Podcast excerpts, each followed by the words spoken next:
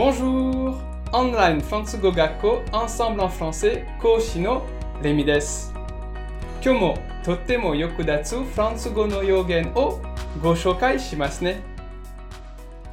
皆さん、ほくろはありますか私もいくつかありますよ。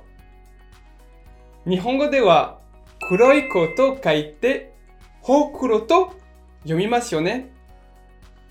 さて、フランス語でほくろはどのように言うかわかりますか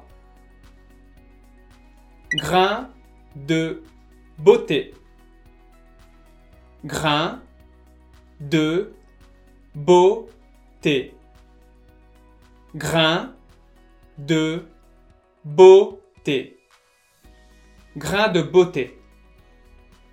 直訳すると美の粒です。なんか素敵ですよね。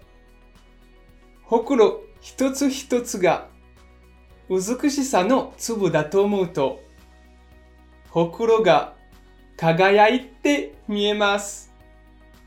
皆さんも美の粒を大切にしてください。さて、もっとフランス語を勉強したいという方は、アンサンブルのレッスンでお待ちしています。